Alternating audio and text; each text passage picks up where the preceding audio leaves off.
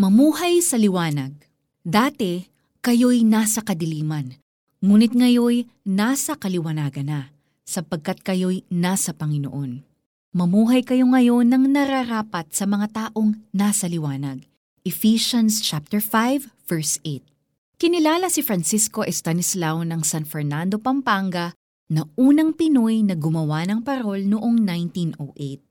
Ang parol niya ay hugis bituin o star na may limang sinag.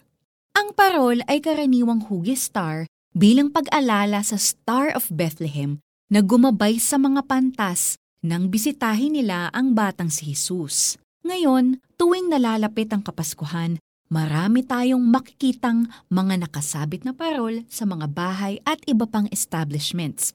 Karaniwan may mga kumukuti-kutitap na ilaw at nagniningning ang mga parol. Hindi maipagkakailang Pasko na nga. Si Jesus, na siyang ipinagdiriwang natin tuwing Pasko, ang siya ring light of the world. Tuwing makakakita tayo ng parol, Maalala sana natin si Jesus at ang tagubilin para sa mga iniligtas niya. Dati, kayo'y nasa kadiliman, ngunit ngayoy nasa kaliwanagan na, sapagkat kayo'y nasa Panginoon. Ephesians chapter 5 verse 8. Ang lahat ng tao ay nabubuhay sa kadiliman dahil sa kasalanan.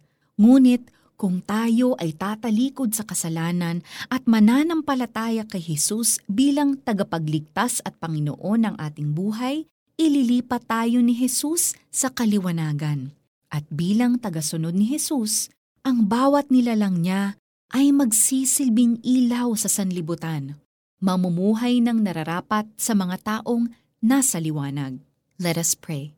Thank you, Jesus, because you are the light of the world. Salamat na iniligtas ninyo kami sa kasalanan at inilipat sa kaliwanagan. Teach us to obey and understand how to live in your light para kami rin ay magliwanag sa iba. In Jesus' name I pray. Amen. For your application, kung pinagsisihan mo na ang mga kasalanan mo at tinanggap mo na si Jesus bilang tagapagligtas, lagi mong basahin ang salita ng Diyos upang maliwanagan ka kung paano mamuhay sa kanyang liwanag. Na-bless ka ba sa devotional na ito? Pwede mo ring ibahagi ito at sa iba. Just click the share button and bless them with God's Word today. Dati, kayo'y nasa kadiliman, ngunit ngayoy nasa kaliwanagan na, sapagkat kayo'y nasa Panginoon. Mamuhay kayo ngayon ng nararapat sa mga taong nasa liwanag.